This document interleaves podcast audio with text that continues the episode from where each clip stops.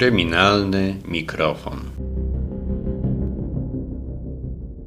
Podcaście Kryminalny Mikrofon wita Państwa Robert Rynkowski, pisarz, autor książek przygodowo-sensacyjnych dla dzieci i młodzieży, przykład takich jak Szczęśliwy zegar z Freiburga i Komputer Sterna oraz powieści sensacyjno-kryminalnych dla dorosłych, m.in. Szeptu węża i krwawych srebrników, powieści, w których oprócz wątku kryminalnego i politycznego duże znaczenie ma także wątek historyczny.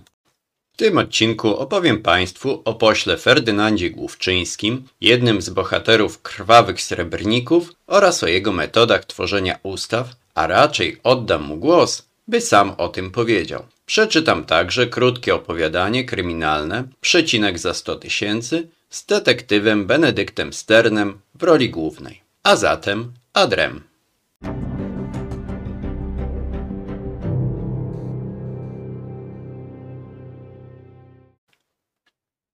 Aktualnie, choć pewnie podobnie jest zawsze, popularny jest temat ustaw pisanych pod potrzeby czy na zamówienie konkretnych osób lub firm. Tymczasem w krwawych srebrnikach duże sukcesy w tym zakresie odnosił poseł Ferdynand Główczyński. Posłuchajmy zatem, w jaki sposób to robił. Być może da to odpowiedź na pytanie, czy to on prawdziwych posłów mógłby czegoś nauczyć, czy raczej sam mógłby czegoś nauczyć się od nich.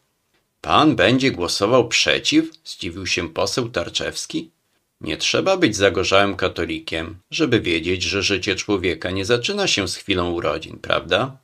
Młodszy poseł patrzył na starszego nierozumiejącym wzrokiem. Tak, zgadzam się, wydukał po dłuższej chwili, ale przyznam, że mnie pan zaskoczył. To się cieszę, że mi się udało. Lubię zaskakiwać. Główczyński uśmiechnął się. Ale wie pan, żeby mnie we wraz i w naszej koalicji nie zjedli, przydałoby się coś, czym mógłbym odkupić swoje winy. Rozumie pan, ci młodzi są zapalczywi, jak poczują krew, gotowi mnie rozszarpać. Muszą dostać coś, co złagodzi ich frustrację po przegranej, a nawet sprawi, że poczują się zwycięzcami. Tarczewski odwrócił się do swego rozmówcy i świdrował go wzrokiem. Więc jednak nie była to bezinteresowna pogaduszka. Serce zabiło mu szybciej. Był ciekaw, z czym przyszedł do niego kolega z Sejmu. Myślę, że czymś takim mógłby być druk numer 44. Tarczewski się zatrzymał. Chwila. Pan chce, żebym zagłosował za tym, za tym czymś? Zapytał wzburzony. Mam za tym czymś zagłosować? Nie tylko pan, ale także pańscy koledzy z Polski przyszłości. Nie mamy pewności, że nasza ustawa zostanie przyjęta. Jest u nas paru, którzy trzęsą portkami na myśl o tym, co ksiądz proboszcz powie. No a poza tym można będzie ogłosić, że projekt przeszedł ponad podziałami politycznymi. Pan chyba oszalał, wybuchnął Tarczewski. Nigdy nie zagłosuję za czymś tak głupim. O co wam chodzi, co? Wprawdzie nie jestem pewien, czy ten akurat las, zatoczył krąg ręką, należy do zakonnic, ale ten wokół ich cmentarza, który minęliśmy na pewno. Kilkadziesiąt hektarów lasu będącego własnością zakonu. I co? Widział pan gdzieś jakiś płot, drut kolczasty, tablicę z zakazem wstępu? Może pan chodzić wszędzie, nawet wejść na cmentarz. Może pan spacerować po całym terenie sanktuarium do woli. Nikt panu nie zabrania. Nawet panu. Główczyński westchnął ciężko. Doskonale pan wie, że nie o takie miejsca chodzi. W mieście brakuje zieleni.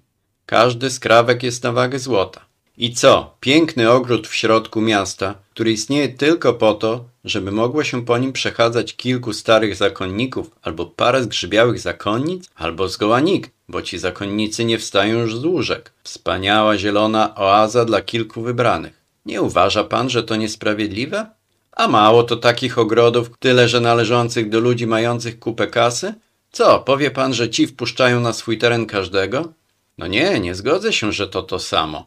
Ale może pan złożyć poprawkę, że na przykład nie wolno grodzić i zamykać prywatnych ogrodów, że powinny być dostępne dla każdego. Myślę, że taka poprawka będzie miała spore szanse na uchwalenie. Żarty się pana trzymają, prychnął Tarczewski. Prawo własności jest dla naszego obozu świętością. Doskonale pan wie. Zresztą chyba sam by pan nie chciał, żeby po pana posiadłości wałęsali się jacyś obcy ludzie, prawda? Rozmawiamy o miastach. Ja mam dom na wsi, Główczyński uśmiechnął się z satysfakcją. To co? Mogę liczyć na pana przychylność? Pan zagłosuje za drukiem numer 44, a druk numer 3 przepada. Tarczewski podniósł głowę i spojrzał w niebo. Zastanowię się, odpowiedział powoli. Wszystko zależy od ostatecznego kształtu ustawy. No i widzi pan, zawsze można się dogadać, ucieszył się Główczyński. Ostatecznie cena dla posła Tarczewskiego okazała się o wiele wyższa, ale o tym już państwu nie opowiem, żeby nie popsuć przyjemności lektury krwawych srebrników, tym, którzy jeszcze powieści nie czytali.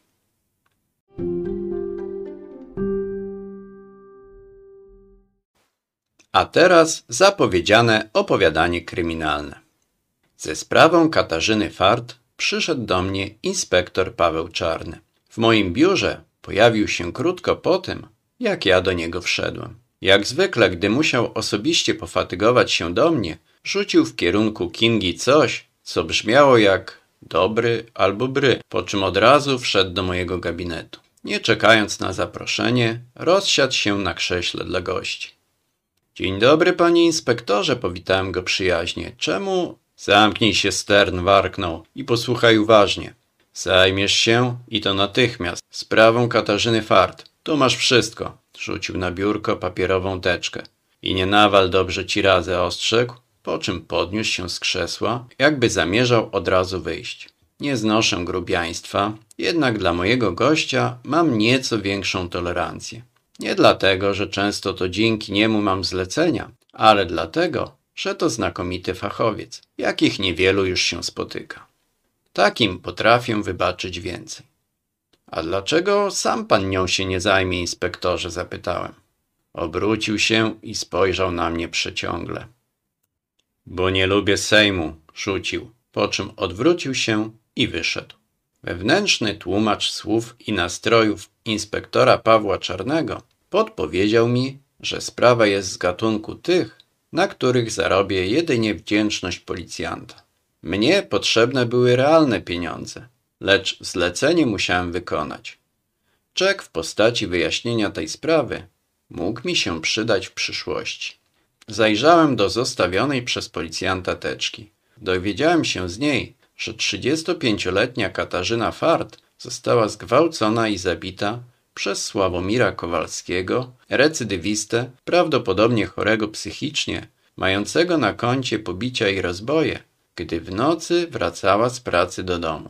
Stern, jestem pewien, że ktoś mu zlecił to zabójstwo, głosiła odręczna notatka inspektora Czarnego. Oznaczała ona tyle, że jeśli w tej sprawie było drugie dno, to komuś bardzo zależało, żeby policjant nie mógł go szukać.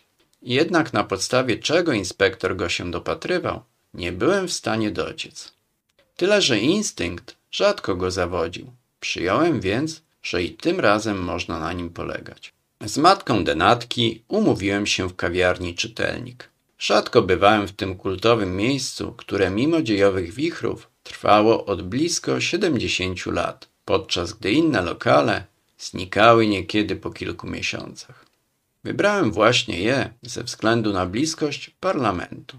Podejrzewałem, że inspektor Czarny nie bez powodu wspomniał o swojej niechęci do Sejmu. Córka jest, była prawniczką, mówiła przez łzy kobieta, gdy dostaliśmy zamówione kawy i słodycze. Rozpierała mnie duma, gdy przed rokiem udało jej się zostać sejmowym legislatorem. Miała świetnych szefów, kochała tworzenie ustaw. Ostatnio mówiła mi, że jest taka zapracowana, bo posłanka. Wie pan, ta Zuzanna Trojanowska-Bąkiewicz, którą ciągle w telewizji pokazują, ją zauważyła i nieustannie prosi o pomoc w pisaniu ustaw. Była naprawdę szczęśliwa. I inaczej, byłaby szczęśliwa, gdyby nie ten jej Karol. To znaczy jej pasował, ale mnie nie. Też niby prawnika żadnej ambicji nie ma. Uwierzy pan, że jako ochroniarz w sklepie pracuje? Jak można być z kimś takim? Na pogrzebie w ogóle nie wyglądał na przejętego. Kasia mówiła mi, że się ubezpieczyła na dużą sumę na wypadek śmierci. Wie pan, nie chcę rzucać oskarżeń, ale no sam pan rozumie. Rozumiałem, choć hipotezy rozmówczyni nie traktowałem poważnie. Mimo to męża Katarzyny Fart odwiedziłem na zajutrz w miejscu jego pracy. Obrzuciwszy go wzrokiem, stwierdziłem, że ze swoją posturą zawodnika MMA wagi ciężkiej i fizjonomią zawodowego mordercy nie miałby czego szukać na sali sądowej. Ta stara wariatka to panu powiedziała? Zapytał z kpiną, gdy usłyszał, co zasugerowała jego teściowa. To może ona zleciła zabójstwo Kasi? Tak samo mogło jej zależeć na jej śmierci jak mnie, bo Kasia 50% sumy ubezpieczenia zapisała na nią, zresztą za moją namową. A może jesteśmy w zmowie? Powiem panu coś, panie Stern. Teściowa uważa mnie za nieudacznika. Nie będę pana przekonywał, że gdybym chciał, to pracowałbym w najlepszych kancelariach adwokackich. Może pan popytać, niektórzy jeszcze mnie pamiętają. Ale nie chcę. Wie pan dlaczego? Bo mnie prawo, a raczej środowisko prawników brzydzi. Banda krętaczy i oszustów, którzy myślą, że pozjadali wszystkie rozumy. A najbardziej brzydzi mnie legislacja. To jest najgorsze bagno. Jednak Kasia miała inne zdanie na ten temat. Była idealistką. Myślała, że zmieni świat, ale nie zmieniła. Teraz żałuję, że nie chciałem z nią rozmawiać o tym, co robiła. Ostatnio coś się gryzło. Była jakaś przybita. Już nie mówiła o pracy z takim entuzjazmem. Nawet rzuciła coś takiego, że politycy to oszuści. Rozmowa z mężem zamordowanej upewniła mnie, że tropów, zgodnie z sugestią inspektora Czarnego, powinienem szukać w jej miejscu pracy. Poszedłem do biura i zleciłem Kindze przejrzenie ustaw, którymi ostatnio zajmowała się Katarzyna Fart. Poprosiłem również, by zwróciła uwagę zwłaszcza na te, których tworzenie szczególnie zaangażowana była posłanka Zuzanna Trojanowska-Bonkiewicz. Sam poszedłem na obiad, gdyż od rana nie miałem nic w ustach. Na pracowitość i zaangażowanie Kingi zawsze mogłem liczyć, więc nie byłem zaskoczony, że po powrocie dostałem zestawienie ustaw wraz z krótkim opisem, o co w nich chodziło i jakie były ich dalsze losy. Wynikało z niego, że posłanka szczególnie intensywnie zajmowała się zmianami w kodeksach, a zwłaszcza w kodeksie karnym.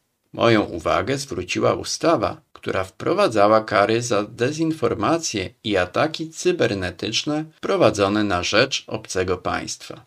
Mogłem sobie wyobrazić, że jakiś zagraniczny wywiad posunął się do morderstwa legislatorki, którą być może zmusił do wprowadzenia do ustawy jakichś korzystnych dla siebie rozwiązań. Zabrałem wydrukowaną ustawę do domu i począłem ją analizować. O to samo poprosiłem Kingę, w końcu studentkę prawa. I to był dobry krok, bo to właśnie ona zwróciła moją uwagę na zapis, który przeoczyłem.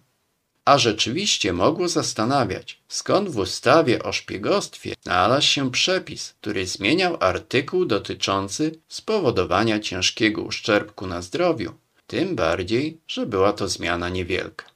Oprócz tego, że następowało podwyższenie kary za spowodowanie takiego uszczerbku o kilka lat, wszystko inne pozostawało tak, jak było. Szybko jednak okazało się, że Kinga na studiach nie jest tylko dla formalności. Nie zauważyłem drobnego szczegółu, który dostrzegła ona, a mianowicie braku przecinka. Przepis mówił, że karze więzienia podlega ten, kto powoduje inne ciężkie kalectwo, ciężką chorobę nieuleczalną lub długotrwałą chorobę realnie zagrażającą życiu. Tymczasem pierwotnie po słowie długotrwałą stał przecinek, co oznaczało, że do więzienia mógł trafić ten, kto powodował po pierwsze ciężką chorobę nieuleczalną, po drugie ciężką chorobę długotrwałą, po trzecie chorobę realnie zagrażającą życiu. Po zmianie kara groziła temu, kto spowodował po pierwsze ciężką chorobę nieuleczalną, a po drugie długotrwałą chorobę realnie zagrażającą życiu. Czy komuś mogło zależeć, by wyeliminować z przepisu spowodowanie ciężkiej choroby długotrwałej albo choroby realnie zagrażającej życiu, która teraz musiała być długotrwała? Wraz z Kingą prześledziliśmy cały proces legislacyjny. Okazało się, że w projekcie rządowym zmiany artykułu dotyczącego ciężkiego uszczerbku na zdrowiu w ogóle nie było. Pojawił się na etapie pracy w komisji jako typowa wrzutka poselska, choć popierana przez Ministerstwo Sprawiedliwości jako zmierzająca do podwyższenia kar. Przepis ten właściwie nie zwrócił niczyjej uwagi, wszystkim wystarczyły wyjaśnienia, że wzrasta liczba ciężkich pobić i innych uszkodzeń ciała, w związku z czym podwyższenie kar jest konieczne. Braku przecinka nie zauważono na żadnym etapie prac sejmowych czy senackich. Ustawa weszła do systemu prawnego i od paru miesięcy obowiązywała. Sprawdziłem przeszłe i teraźniejsze sprawy oraz kontakty poseł Zuzanny Trojanowskiej-Bąkiewicz i zorientowałem się, że znawczyni prawa karnego zaskakująco często była widywana w podejrzanym towarzystwie. Szybko stało się dla mnie jasne, kto stoi za zabójstwem Katarzyny Fart. Z udowodnieniem tego był jednak spory problem. Znowu musiałem zwrócić się o pomoc do uzdolnionych informatycznie znajomych Kingi. Pracowali całą noc, ale efekt dawał nadzieję na sukces. Choć musiałem liczyć na to, że posłanka spanikuje, gdy dostanie filmik z ożywioną przez nich z pomocą sztucznej inteligencji Katarzyną Fart, zarzucającą jej zlecenie morderstwa i mówiącą, że jest nagranie, którym szczegółowo opisuje, w jaki sposób została skłoniona przez parlamentarzystkę do wprowadzenia do ustawy korzystnej dla niej zmiany, polegającej na usunięciu przecinka. Gdyby bowiem uważnie mu się przyjrzała, odkryłaby pewne niedoskonałości. Wysłałem posłance film z fałszywego adresu z żądaniem zapłacenia odpowiednio wysokiej kwoty i czekałem na reakcję. Słyszałem już o specjalistach od oszustw internetowych, którzy przy odpowiednim zbiegu okoliczności dali się nabrać na mail czy SMS z żądaniem zapłacenia złotówki za niewłaściwie wpisany adres na paczce, która miała być im dostarczona. W przypadku mojej ofiary kumulacja różnych sprzyjających mi czynników musiała być wyjątkowo korzystna, skoro zgodziła się ona osobiście przekazać mi pieniądze na odludziu nad Bugiem podwyżkowym. Wybrałem to miejsce, bo chciałem, żeby miał do niego blisko ktoś jeszcze, kto mógł być zainteresowany filmem. O zmroku stawiłem się w umówionym miejscu. Tym razem, jako że miałem na sobie kamizelkę kuloodporną, musiałem się ubrać w spodnie jeansowe, obszerną bluzę polarową i kurtkę. Wkrótce spośród drzew wyłoniła się pani poseł z torbą w ręku. Byłem pewien, że nie jest sama. Nie wyglądała najlepiej. Kim pan jest i skąd pan ma w ten film? zapytała drżącym głosem. A czy to ważne? odpowiedziałem swobodnym tonem. Mnie bardziej interesuje to, czy w tej torbie jest sto tysięcy. Jest, potwierdziła, ale to zbyt dużo. Za dużo za śmierć dobrze zapowiadającej się prawniczki? Żartuje pani sobie? Ja jej nie zabiłam, wypaliła. Wiem, jej zabójstwo zlecił syn, potentata z branży alkoholowej, Janusz Powód, któremu grozi wieloletnie więzienie za ugodzenie kilkukrotnie nożem człowieka w klatkę piersiową, w wyniku czego doszło do obrażeń, co może być zakwalifikowane jako spowodowanie choroby realnie zagrażającej życiu, ale nie długotrwałej choroby realnie zagrażającej życiu, bo ofiara spędziła w szpitalu ledwie miesiąc, a teraz ma się całkiem dobrze. Katarzyna Fart za dużo wiedziała o tym, dlaczego przecinek zniknął z kodeksu karnego i musiała zginąć. Tak mnie jednak zastanawia pani poseł. Nie boi się pani, że i pani straci życie w wyniku napadu albo nieszczęśliwego wypadku? Kobieta szeroko otworzyła oczy ze zdumienia. Zanim jednak zdążyła cokolwiek powiedzieć, z zarośli wypadł dobrze zbudowany młody mężczyzna z pistoletem w dłoni. Dość tego wrzasnął. Zamknij się albo rozwalę ci łeb. Nie radzę, odpowiedziałem, starając się zachować spokój. Chyba, że pan chce, panie powód, żeby za jakieś, zerknąłem na zegarek, półtorej godziny cała Polska obejrzała sobie na Facebooku filmik, w którym Katarzyna Fart opowiada o tym, jak została zamordowana przez jeden głupi przecinek na zlecenie słynnego Janusza Powoda. Bandzior zawahał się. Musiał zorientować się, że groźba jest realna, a ja byłem pewien, że nie myliłem się co do zleceniodawcy zabójstwa legislatorki. Dobra, nie ma co tracić czasu, bo nie zdążę wrócić do Warszawy i zablokować publikacji tego filmu. Rzuciłem nonszalancko. Jak mi się skończy forsa, zgłoszę się po następną ratę. Posłanka i bandzior spojrzeli na siebie zaskoczeni. Ej, co to za mowa? Rzucił po chwili powód. Miałeś oddać filmy. A z czego będę żył? Od teraz jestem na waszym utrzymaniu. I módlcie się o moje dobre zdrowie, jeśli nie chcecie, żeby te filmy ujrzały światło dzienne. Bandzior skrzytnął zębami, ale stał niezdecydowany. Za to posłanka zalała się łzami.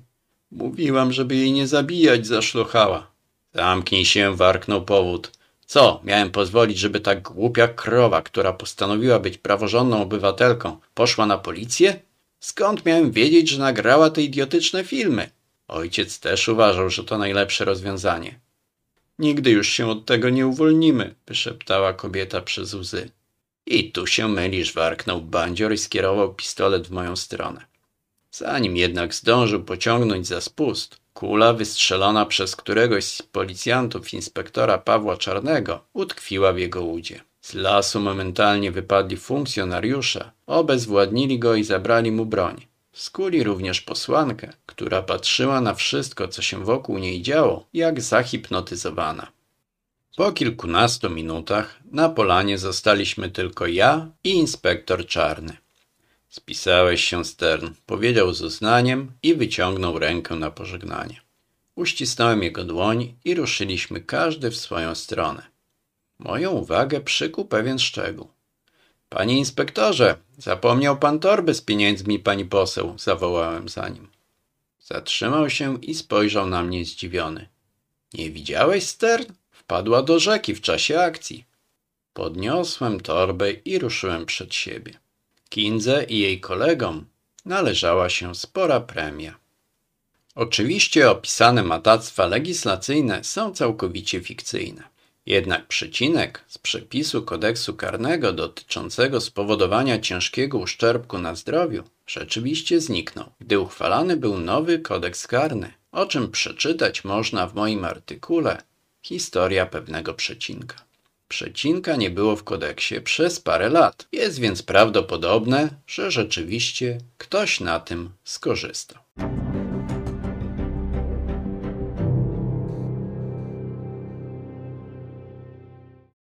Na koniec chciałbym Państwa zaprosić, jeśli udało mi się zainteresować Państwa moją twórczością, do sięgnięcia po moje książki, które są do dostania w popularnych księgarniach internetowych i stacjonarnych oraz w bibliotekach. Niektóre są dostępne w formie e-booka.